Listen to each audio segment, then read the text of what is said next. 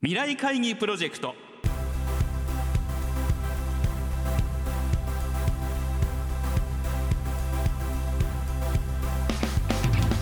この番組は本当に大切なことは何かをキーワードに、企業トップが提示する日本の未来に向けたさまざまな課題について、皆さんと共に解決策を考える日本経済新聞未来面の紙面と連動したプロジェクトです。今回ご登場いただくのは、先週に引き続き日本特殊陶業株式会社代表取締役社長、社長執行役員、河合毅さんです。先日行われた河合社長へのインタビューの模様を2週にわたってお送りしています。後編となる今週は、河合社長の描く10年後、20年後の未来の姿について伺います。聞き手は日本経済新聞、木村京子編集委員です。昨年長期経営計画ということで、はい、2040年の未来像、2050年の官房ニュートンのちょっと10年前の2040年ということで、はい、未来像をもとに策定されたというふうに聞いておりますけれども、改めてこの10年後20年後、小さい先をどういうふうにイメージされているか、まず10年後20年後どこら辺で当社が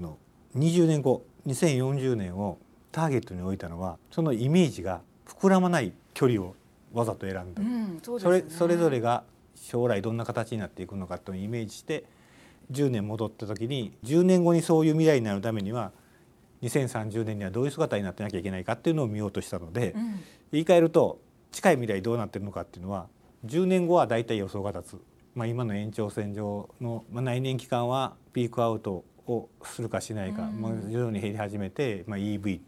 の課題、インフラの課題、いろんな課題が顕著になってきてるっていうことなんでしょうけど、さらに10年先を見ると、きっといろんな革命っていうんですかね、技術革新が起きて、予想もつかないような進歩がきっと起きてるんじゃないかなと期待してます。その2040年、こう社長の中でのイメージできない新しい革命的なものって、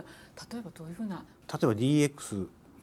でいくとデジタルトランスフォーメーションですね、今って大体間接の部門がテレワークとかやるじゃないですか、もっと進歩して 5G、6G になって通信速度が上がると、例えば直接の LINE が遠隔で完全に操作ができて、僕はガンダムって言ってるんですけどね、ガンダムのコックピットのようなところから会社の LINE の画像で絵がこう出ててですね、つかみに行くと品物をピックアップしてリセットしたり生産ができるっていうような、そういう世界が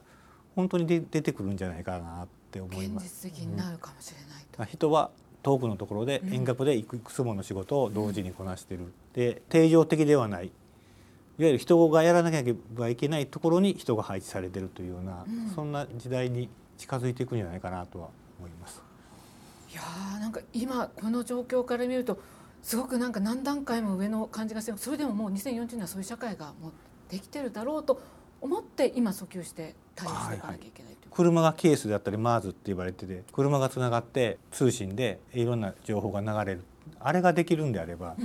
それは多分できると思います。なるほど。私なんか変わるために壊す、変わるために作るという、壊すと作るで創造のそうですよね、そういうご発言も見聞きいたしまして、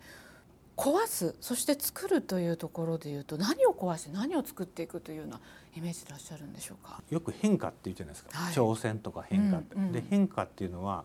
今までのものをやめる、壊す、捨てる、どれでもいいんですけど、何か右にあったものを左にやってるので右にはなくなるわけで、だからまず変化をさせようと思うと、今適してないものを壊すという表現はかなり強めに言ってるだけで、今あるものを除外するっていうか、決意がいる問わず、今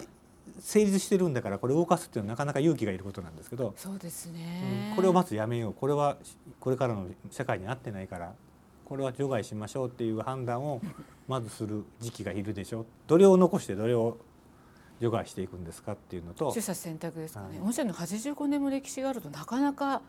歴史があるがだけにそこの部分が一番難しい気がするんですけど、プラグとか古い事業の方がやっぱり積み上げてきた歴史があって成功体験ですので、そうですね、そこから抜けるのってやっぱりかなりドーマサスケースみたいな、動き出すまではかなり抵抗っていうんですかね、が大きいと思います。で今その渦中というかそれを着手したところというところですか。少し前からずっと僕の前のオドの時代から変えていかなきゃいけないということでかなり発信してきたのでマインドっていうかな頭の中は今のままではいけないんだっていうのはだいぶ浸透していると思います。ここからは意識的に動かせと言ってます。そこが一つのカンパニー性含めた組織の改革ってところにもあるんですかね、はい、次の作るってところですが創造のそうです、これ動かしただけだとなくなっちゃうので、うん、動かした結果今よりも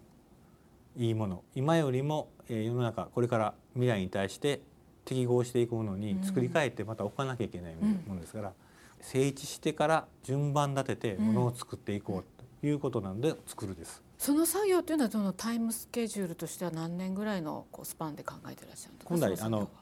4年5年で切ってるんですけど中継を2回に分けて切ってるんですけど、はい、まずは壊してきれいにして、うん、次の段階に行けるまでは少なくともこの中継でやってしまいたい、はい、その中である程度目を作り上げといて、うん、その次の中継でそれを大きく成長させるっていうような姿を今回の中継では大きく育っていく姿がイメージできる状態にはしたいと思ってます、はい、そうしますと2000何年でしたっけね2025年4年ですね。すぐそこですね。すぐそこなんですよ。時代の変化とともに御社もどんどん変化していくかと思うんですけれども、はいモータースポーツ、はい、F1 なんかのサポートもしてらっしゃいますが、はい、そういうサポートの事業というのはこれからも続けていかれるご予定なんでしょうか。モータースポーツに関しましては、うん、これまで我々が培ってきた技術を F1 とかですねああいうレースで過酷な条件でやることによってより品質の高い製品につなげてきましたので、うんはい、できる限り続けたいとは思ってますし、うんまあ、いろんなそれ以外のイベント今回名古屋ウィメンズマラソンなんかにも協賛をさせてもらったんですけどそうですね、まあ、社会的活動への協賛というのも積極的にやっていきたいなと思います。今週は日本特殊陶業株式会社代表取締役社長執行役員河合武さんのインタビュー後編の模様をお送りしました。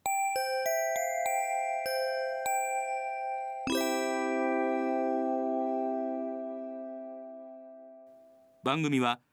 ラジオ日経番組特設ウェブサイトにアクセスしていただき放送終了後1週間以内であればラジコのタイムフリーサービスでお聞きいただけるほかポッドキャストからいつでも繰り返しお聞きいただくことができます。ラジオ日経ウェブサイトトップページにある番組一覧のカルチャーというタブから未来会議プロジェクトのページにアクセスしてください。未来会議プロジェクト来週は日本経済新聞未来面の取材を担当している編集委員の一人で今回日本特殊陶業株式会社河合社長へのインタビューを行った日本経済新聞編集委員木村京子さんに取材時のエピソードや未来面への思いについて伺います。